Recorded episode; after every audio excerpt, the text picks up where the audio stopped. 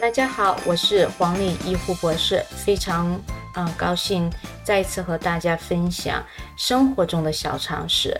那么今天咱们的话题呢是讲解维生素和矿物质。自从我们开始做静脉输液以后的，我们就收到很多朋友的问题，就是说，诶，那么，嗯，维生素到底有什么好处呢？那跟静脉输液的话，跟啊、口服有什么不一样的？其实是不一样的，因为口服的话，你是需要通过肠道、胃、消化系统来进行吸收。那么每一个人的吸收状况是非常不一样的。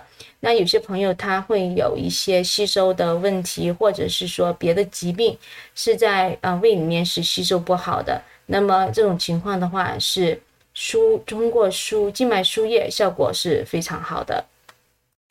那么今天咱们要具体的讲解一下，呃，维生素和矿物质它的好处，然后它的来源是那怎么来的？维生素和矿物质，不管是食用还是说在外面啊、药房买的那种补充的营养品，它其实呢都分好几种，有可溶性的和呃溶脂性的维生素。那么溶脂性的可呃维生素，意思就是说，这个维生素呢，它只是在油脂那一面才可以溶解，在水里面是不能溶解的。溶脂性的维生素有 A、D、E 跟 K，也就是说，嗯，这个溶脂性的维生素呢，最好吸收的时候是在饭后。那么非溶脂性，也就是可溶性的维生素呢，嗯，是 B、C，还有别的一些呃成分的。那么这种情况就是说，它是容易被人体吸收，也就是说，嗯、如果是在水里面，它是可以溶解的。那这种维生素呢，其实在饭前吃吸收是最好的。那咱们来说说维生素 A。A 的话，它是对视力有好处，对眼睛有好处。那么什么样的食物里面有维生素 A 呢？比如说胡萝卜，呃，动物的内脏，还有苹果、蔬菜这些，它都含有维生素 A。那么这个维生素 A 它也有不好的地方，就是说，嗯，容易嗯用量过度的话，就会很难从人体里面排出去。这就是啊、溶脂性的一个很大的特点，就是说你容易有时候会用量过多，但是你呢其实是自己不知道的。那么这种溶脂性的维生素呢，最好是啊、由你的家庭医生来帮你指导这么一个用法。那维生素 D 和 E 呢是可以增强免疫力的。那么维生素 D 呢，一般都是啊、建议和钙片一起吃，因为 D 呢可以帮助钙片的吸收啊、那 D 呢有两种，一个是 D 二跟 D 三。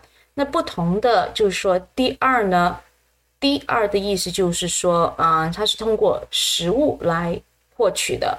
那什么样的食物呢？比如说海鱼、动物的肝脏。还有就是 D 三呢，是主要是通过皮肤接受紫外线，这样子呢，呃，通过一个一种方法，然后转换成你的 D 三。那 D 呢，对你的骨骼也是有帮助的。呃，如果说是呃年龄稍微大或者女性朋友，再加上亚洲人的话，他都年龄大一点，都会容易啊、出现骨质疏松的状况。那么 D 呢是有帮助于钙吸收的，E 呢是呃有增强免疫力，但也有吸血的功能。那么 E 还有一个功能就是说，呃，可以有一些有一些啊、呃研究呢证明，维生素 E 四百 IU 有帮助于啊、脂肪肝。现在目前来说，脂肪肝呢没有一个很好的确定的治疗方法。都是都是通过，呃，比如说，呃，病人有些，呃，脂肪过高，或者是说，呃，身体体重过重的话，是通过这个方法来减。但是呢，一呢也有过有有有个那抗氧化的作用，也有这个帮助的。那一的来源主要是植物油、大麦还有燕麦。那么最后一种溶脂性的维生素呢，是维生素 K。维生素 K 也是具有抗氧化物、提高免疫力，还有帮助骨骼骨骼健壮的。那么这些呢，都是从一些食物当中可以提取啊。但是维他命 K 呢，大家也要注意，就是说维他命 K 它有吸血的作用。那么大家如果有吸吃一些西药的话，啊，药名叫 Warfarin。那么这种情况下，你的维他命 K 是医生会建议你有一定的服用量。那大部分的维他命 K 取决于食物里面，比如说像绿叶子、青菜之类的。那么这个都是需要啊，非常的小心啊，根据医嘱来啊提供啊列取这个维他命 K 的每一天的所需量。总的来说。溶脂性的维生素 C 啊，维生素呢，大家要小心，不能乱吃，一定要跟你的家庭医生商量之后才决定吃多少剂量，有没有对身体帮助。因为啊，是药三分毒，维他命也是一样的。那下面咱们要说的呢是水溶性的维生素。那么常见的水溶性的维生素有两种，一种是维生素 B。B 呢有很多种，有 B 啊、B 一、B 二、B 六、B 十二这不同的几种。那么咱们今这一次呢就不会单独的说这些。那么 B 呢，嗯，就是说具有抗氧化物，对身体也是有非常好处的。那么大部分的 B 呢可以从食物当中提取，比如说全谷类、动植物类啊。那么 B 的话，因为它是水溶性的，水溶性的意思就是说呢。你吃再多，它也不是，它就会通过啊身体的新陈代新陈代谢这样排出去，啊不会造成啊就是在你的身体里面停留太久太多，不会造成对身体的呃伤害。那么第二种呢，常见是维生素 C。那么大家都知道，这个维生素 C 呢，就是啊比如说是抗氧化物，提高免疫力。那么正好在啊，冬季的时候容易感冒的季节啊，大家都会吃一点维生素 C 来补充。那剂量呢也是因人而异的，有些人是吃五百毫克，有些人是吃一千毫克，一千毫克一一次的。那么这种吃多少呢？可以跟你家庭医生商量。但是呢，他不会说是由于吃再多，它也是可以通过身体排出去的。除了维生素以外，那么。两有两种普及的，嗯，矿物质，一种是钙，一种是镁。那大家都知道，钙是对骨头有很好的帮助。那么在不同的年龄段呢，它每一天的那个日常需求是不一样的。